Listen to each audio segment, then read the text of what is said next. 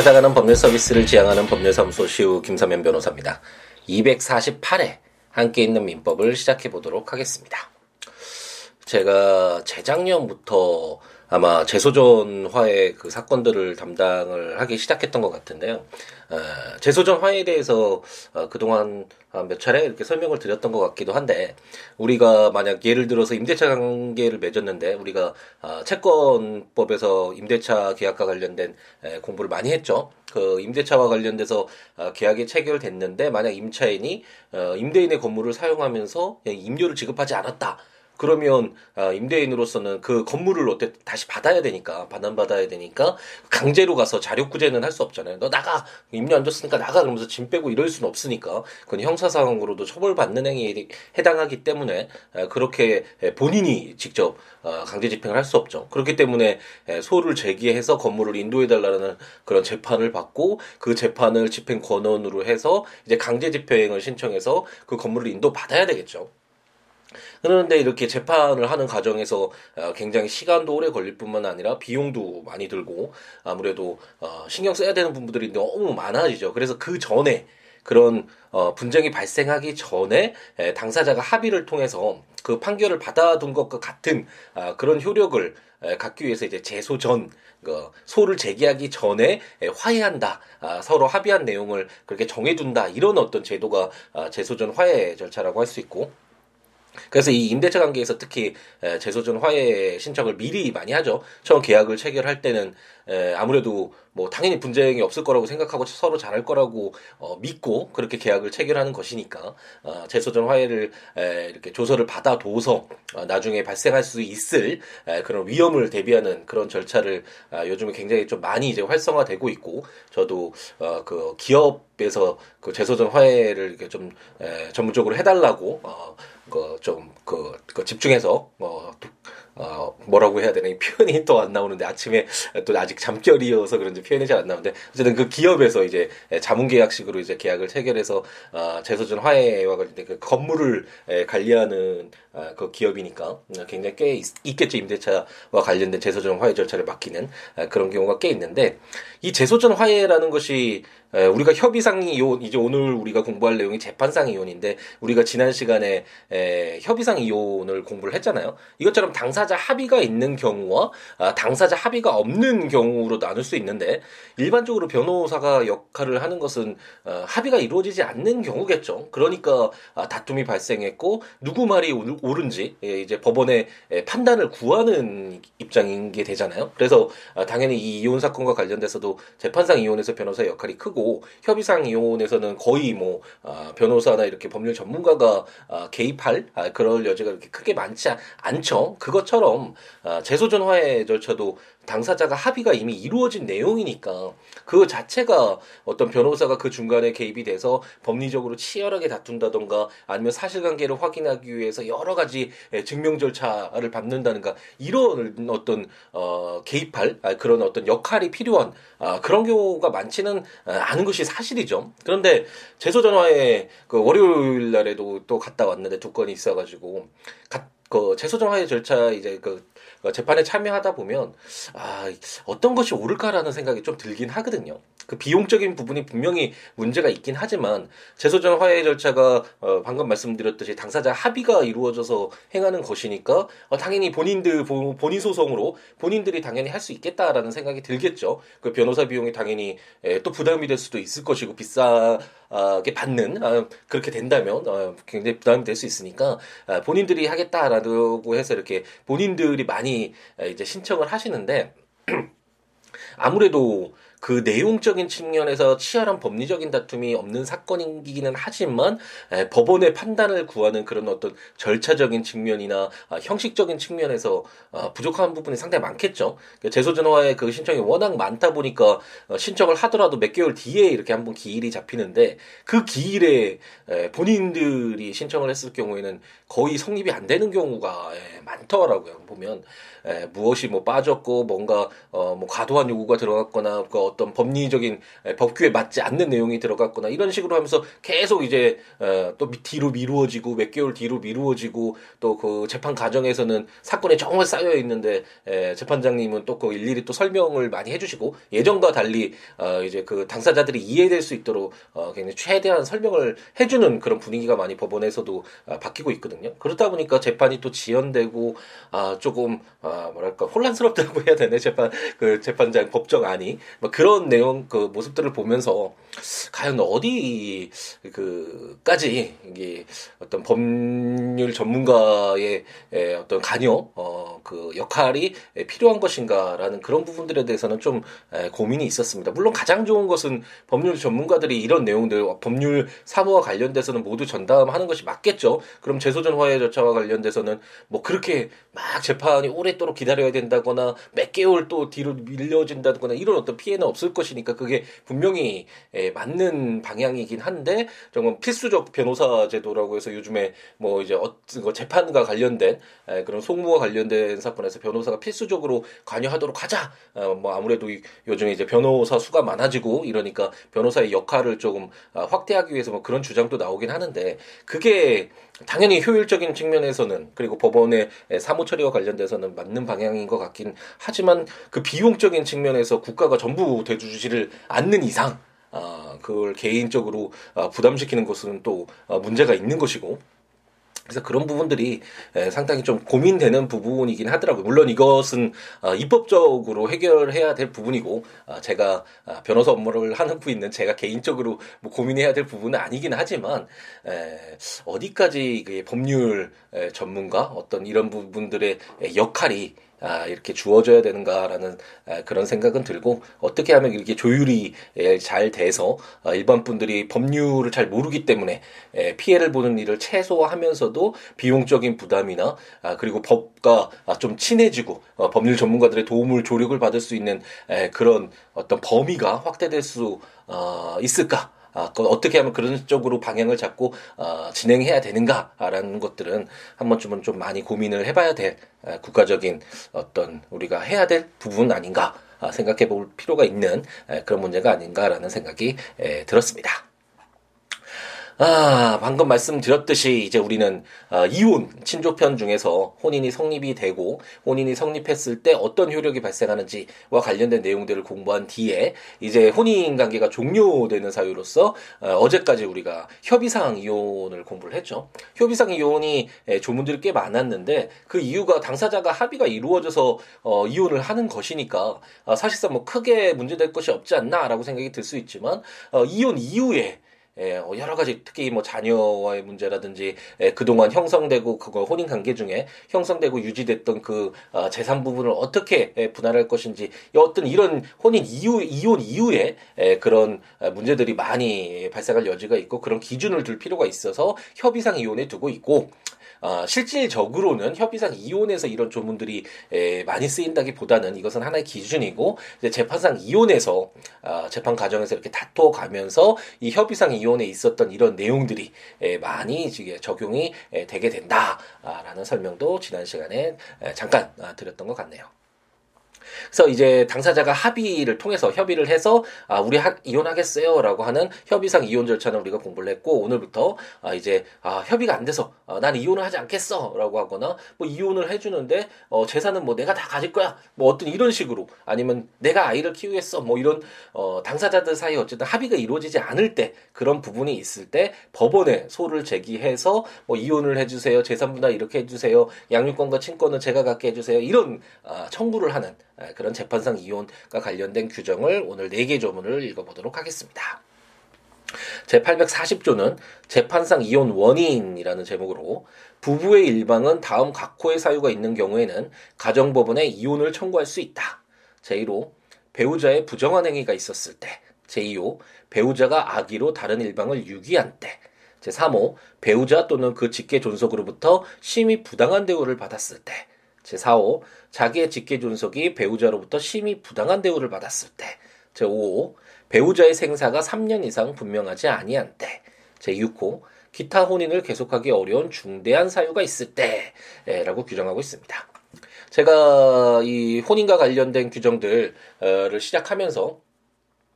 이 우리의 이혼 재판상 이혼은 어, 혼인이 이제 파탄이 됐다는 이제 더 이상 혼인 관계를 에, 유지할 수 있는 그런 상황이 아니다라는 어떤 그런 어, 객관적인 사정만으로 어, 재판상 이혼을 청구할 수는 없고 어, 상대방의 잘못이 있어야지만 어, 이혼을 청구할 수 있는 그런 유책주의를 택하고 있다라는 어, 설명을 드렸는데 그렇기 때문에 어, 처음에 이제 의뢰인분들이 이혼을 어, 하려고 한다. 근데 협의가 안 된다라고 하면서 이렇게 물어보시는데 그 가장 첫 번째는 그 이혼은 된다라는 전제에서 어, 재산 분할이나 뭐 양권이나 친권 이걸 볼 게 아니라 이혼을 청구를 할 수 있는지부터 어, 검토를 해야 되죠. 그 이혼을 청구하기 위해서는 지금 840조에서 보았듯이 상대방에게 어떤 잘못된 행위가 있어야 되고 뭐 부정행위나 어 그냥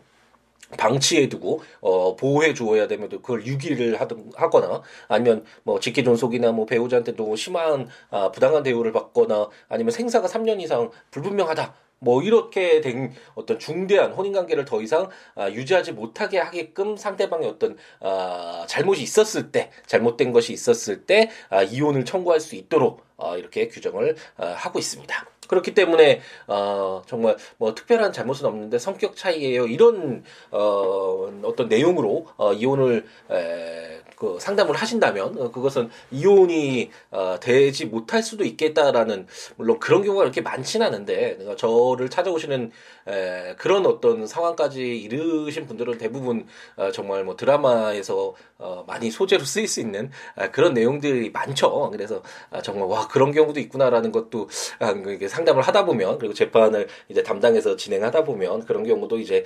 경험을 하게 되는데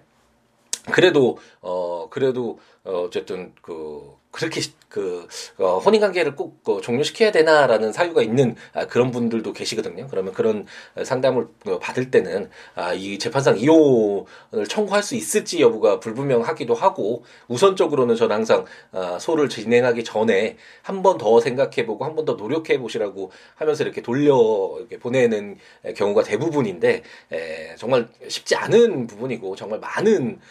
또 그 이후의 삶이 바뀔 수 있는 중대한 문제니까 그래서 바로 이렇게 진행하자 뭐 이렇게 했던 경우는 거의 없었던 것 같은데 어쨌든 우리는 아, 재판상 이혼을 청구하기 위해선 아, 상대방의 이런 잘못들 아, 그리고 혼인을 계속하기 어려운 중대한 사유 이게 뭐 거의 포괄 한다고 할 수 있겠죠. 제 1호부터 5호까지 내용이 제 6호의 하나 예시라고도 할 수 있겠죠. 이런 어떤 잘못된 행위가 있어야지만 이혼을 청구할 수 있다라고 생각하시면 되겠습니다.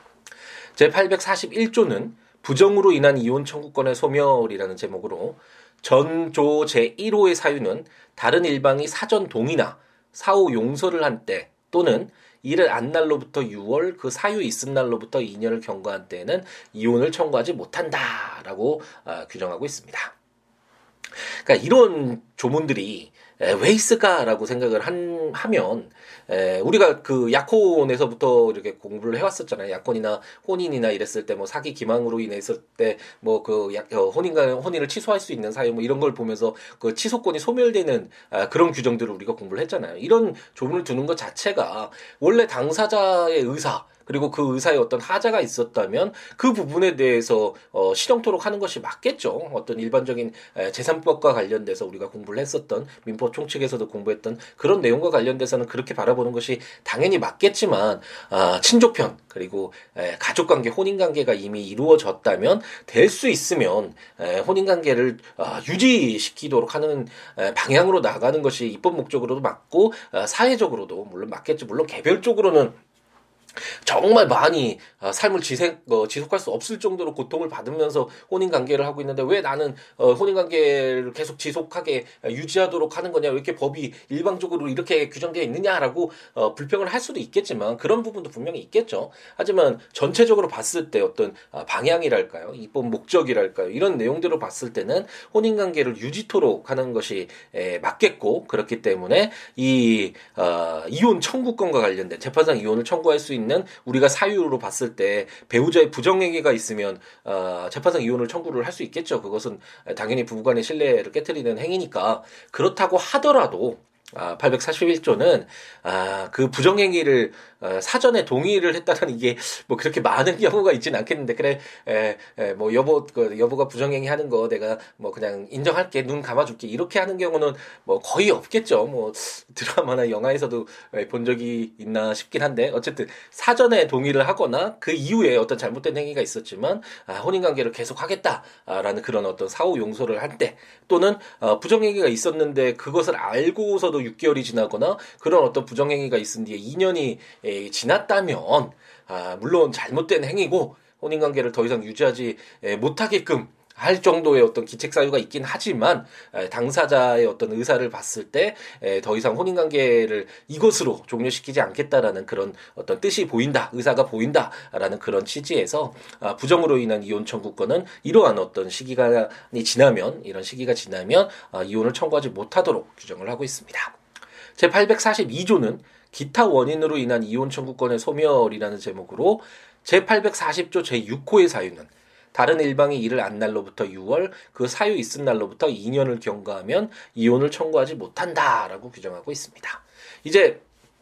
이런 어, 청구권의 소멸 같은 내용들도 우리가 어, 많이 익숙하죠. 물론 친족편에서도 어, 우리가 읽긴 했었지만 그 전에 뭐 그 어, 소멸시효 제도가 사실 이런 내용이잖아요. 권리가 있더라도 어, 일정 기간, 오랜 기간 그 권리를 행사하지 아니하면 그 권리를 행사하지 않는다라고 신뢰하고 어, 이렇게 현상이 지금 어떤 상태가 이렇게 유지되고 있는데 그것이 갑자기 오랜 시간 지난 뒤에 권리 행사를 모두 할 수 있다라고 한다면 그 좀 사회적 안정이라고 해야 될까요? 이런 것들이 예, 파괴될 위험이 있잖아요. 그렇기 때문에 우리가 그 소멸시효 제도에서도 보았, 고 뭐 아, 불법행위 손해배상 청구를 할 수 있는 시간적인 그런 제약도 있는 아, 그런 규정들도 우리가 공부를 해서 이제 이런 어떤 형식의 예, 조문들이 그렇게 어색하지는 않을 텐데 841조에서 이제 부정으로 인한 이혼 청구권이 소멸되는 그런 사유와 마찬가지로 제 6호에서 기타 혼인을 계속하기 어려운 중대한 사유가 있을 때 재판상 이혼을 청구할 수 있다라고 했잖아요. 하지만 이런 사유가 있었다고 하더라도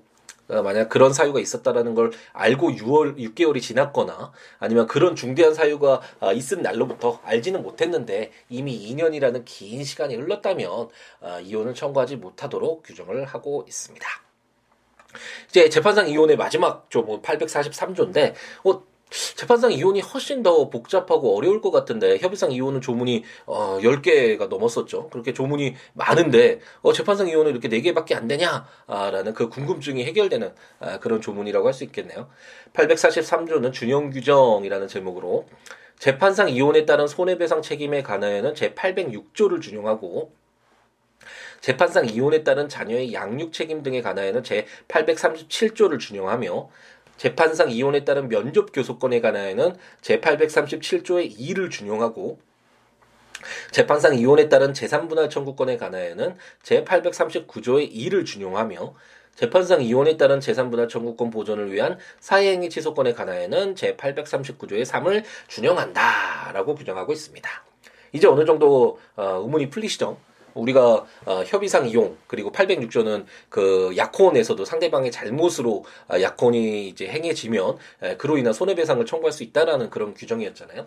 이런 내용들이 재판상 이혼에서도 당연히 다 아, 적용이 되는데 아, 그, 그 전에 뭐 약혼에서 당연히 손해배상 청구가 나오면 그 전에 나왔던 내용이니까 거기서 언급을 해주고 그걸 그대로 다시 아, 기술할 필요 없으니까 이런 준용 규정을 통해서 적용토록 하고 있고 우리가 협의상 이혼에서도 어, 이혼은 뭐 당사자의 협의에 의해서 이루어지니까 큰 문제가 없을 수도 있지만 이혼 이후에 여러 가지 양육 그 아이의 양육 과 관련된 문제, 면접 교섭과 관련된 문제, 그리고 재산 분할을 어떻게 할 것인가와 관련된 아, 그런 어떤 그 기준들이 필요해 했기 때문에 이런 조문들이 규정이 되어 있다라는 설명이 드렸고 당연히 협의상 이혼에서도 이런 내용이 중요하겠지만 재판상 이혼에서도 이혼을 한다라는 내용은 동일하잖아요. 그 이혼 이후에 어떤 여러 가지 분쟁이 될 수 있는 아, 그런 것들의 기준을 두어야 된다는 것은 동일하니까 아, 당연히 재판상 이혼에서도 어, 그 양육권과 관련된 아, 양육 문제 837조 면접 교섭권에 관한 837조의 2 그리고 재산 분할 청구와 관련된 839조의 2 예, 그리고 그 재산 청, 분할 청구권 보존을 위해서 사행의 취소권 우리가 채권 총칙에서 보았던 어제 공부를 잠깐 언급을 했었죠. 그 내용과 관련된 839조의 3을 에, 준용해서 아, 실질적으로는 이런 규정들이 협의상 이혼에서 그렇게 크게 막 아, 적용이 되거나 아, 중요시 된다기보다는 재판상 이혼 때 아, 이런 것들이 가장 핵심적인 내용이다라고 이해를 하시면 되겠습니다. 그래서 어, 이혼을 할 때 어떻게 해야 되느냐라고 이제 상담을 오시는 분들이 많은데 재판상 이혼까지 간다면 가장 고려해야 될 부분이 첫 번째가 정말 이혼을 청구할 수 있을 만큼 아, 상대방이 잘못된 행위를 했을까? 아, 그런 부분들을 에, 생각을 해봐야 되고 어, 만약 그 재판상 이혼이 이루어졌을 때 그 아이가 있다면 그 아이를 누가 키울 것인가 그리고 친권을 아, 누가 가질 것인가와 관련된 문제 그리고 양육비 이 아이를 키울 때는 당연히 비용이 들어가겠죠. 그 부담 문제, 예, 그리고 그 양육비 부담 아 이제 외에도 그 재산 분할을 그 그동안 아, 혼인 관계를 유지하면서 유지하거나 형성했던 새로 어, 취득했던 그런 재산들을 어떻게 나눌 것인지 그리고 상대방 잘못에 대해서는 그 위자료 부분을 어떻게 예, 청구를 할 것인지와 관련된 이런 내용들이 예, 주로 다투어지게 된다라고 생각을 하시면 되겠고 어, 재산 분할과 관련된 내용들이 좀 다양하게 많죠. 뭐 어떤 게 예, 재산 분할의 대상이 되는지 그럼 그 재산 분할을 나눌 나눌 수 있는 그 나누는 기준은 어떻게 되는지 그런 내용들이 이제 좀 많이 이제 부각이 될 것이고 양육비와 관련돼서는 어느 정도 그 기준 되는 점이 있어서 아, 그런 부분들은 이렇게 그 기준을 참작을 해서 어, 이렇게 상담을 드리게 되고 재판에도 그렇게 참여를 해서 어, 진행을 하게 되는데 이런 내용들이 있다라고 어, 생각을 하시면 되겠고 어쨌든 그 아까 말씀드렸듯이 가장 중요한 것은 어, 이런 분쟁의 어떤 기준은 법에 당연히 에, 둘 필요가 있기 때문에 이혼과 관련된 규정들이 에, 많이 담겨져 있지만 아, 이혼으로 인해서 발생하는 정말 수많은 아, 이해관계들, 삶이,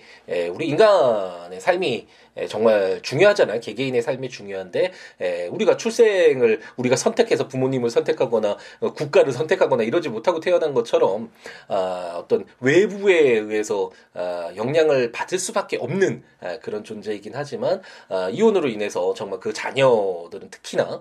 굉장히 큰 어, 자기의 삶을 자기가 어, 선택하거나 책임지지 않는 어, 그런 범위에서 발생한 일로 인해서 큰 변동사항이 이제 발생을 하잖아요. 그 당사자들도 당연히 그럴 것이고 그렇기 때문에 한 번 정도는 더, 더 같이 해볼 수 있는 그런 여지가 없을까라는 그런 쪽으로 한번 생각을 해보고 아, 너무 아, 뭐 더 이상 혼인 관계를 유지하는 것보다는 이혼이 정말 아프고 여러 가지 문제가 발생하긴 하지만 아, 그래도 어, 새롭게 아, 이혼한 이후에 어떤 삶을 사는 게 더 낫겠다라는 판단이 예, 들었을 때 이런 조문들이 예, 적용이 되는 것이다라고 아, 이제 마지막으로 이제 정리를 해볼 수 있겠네요. 이제 다음 시간에는 이제 에, 이제 혼인 관계는 끝이 났고 그 혼인 관계를 통해서 이제 자녀들이 이제 이렇게 출생을 하잖아요. 그랬을 때 이 부모와 아, 자녀들 간의 에, 이 어떤 관계, 법률적 관계를 어떻게 규율할 것인가와 관련된 규정들을 가지고 이제 찾아뵙게 되겠습니다. 조문들 한번 찾아보시면서 어, 들으시면 좋죠. 국가법령정보센터 또는 제가 전자책으로 발간한 함께 있는 민법, 어, 친족평도, 어, 친족평 상속평까지 에, 다 발간이 됐으니까 조문들, 설명들 참고하시면 될 것 같고 블로그 siwoolaw.com, siwo.com 또는 siwo.net 블로그에 해당 조문과 설명들 참고하시면서 어, 들으시면 좋겠습니다. 그 외에 뭐 어떠한 내용이라도 좋으니까요. 아, 어, siwo.com, siwo.net 또는 siabooks.com, siabooks.com 아, 이 시아북스.com 블로그에는 어, 노노와 관련된 내용들을 중심으로 어, 제가 쓰고 있었는데 어, 지금 어, 멈춘 지 굉장히 오래됐죠. 이것도 다시 재개해서 물론 이제 그때 말씀드렸듯이 핵심적인 에, 어떤 동양 음, 유하게 어떤 에, 그 핵심적인 내용들을 다 언급을 했던 것 같은데 쉽게 좀 풀어서 아, 제가 쓰면서 아, 그 그래도 나머지 에, 끝에 내용들까지 다 한번 정리해 보는 것도 의미가 있어서 다시 빨리 회복해야겠다라는 그런 약속을 어, 드리게 되고 어쨌든 이런 블로그나 026959-9970 전화나 어, 시우로 골뱅이 gmail.com 메일이나 트위터나 페이스북에 시우로 예, 오셔서 여러 가지 이야기 함께 해 나누면서 더불어 함께하는 예, 우리들이었으면 하는 희망을 가져봅니다. 아, 이제 수요일 또 일주일의 가운데 예, 일이 왔네요. 조금씩 지쳐갈 수도 있는 그런 시기인 것 같은데 아, 행복 가득하게 열정 가득하게 채워간다라는 그런 마음으로 우리 마음가짐에 따라서 정말 다르게 우리에게 다가오는 그런 시간들이니까 항상 열심히 하는 함께 있는 민법 아, 식구들이었으면 아직도 조금 오글거리는 그런 부분이 있긴 하지만 함께 있는 민법을 함께 하는 우리들이었으면 하는 희망을 가져보면서 오늘 하루 행복 가득하게 채우시기를 바라겠습니다. 내일 찾아뵙도록 하겠습니다. 감사합니다.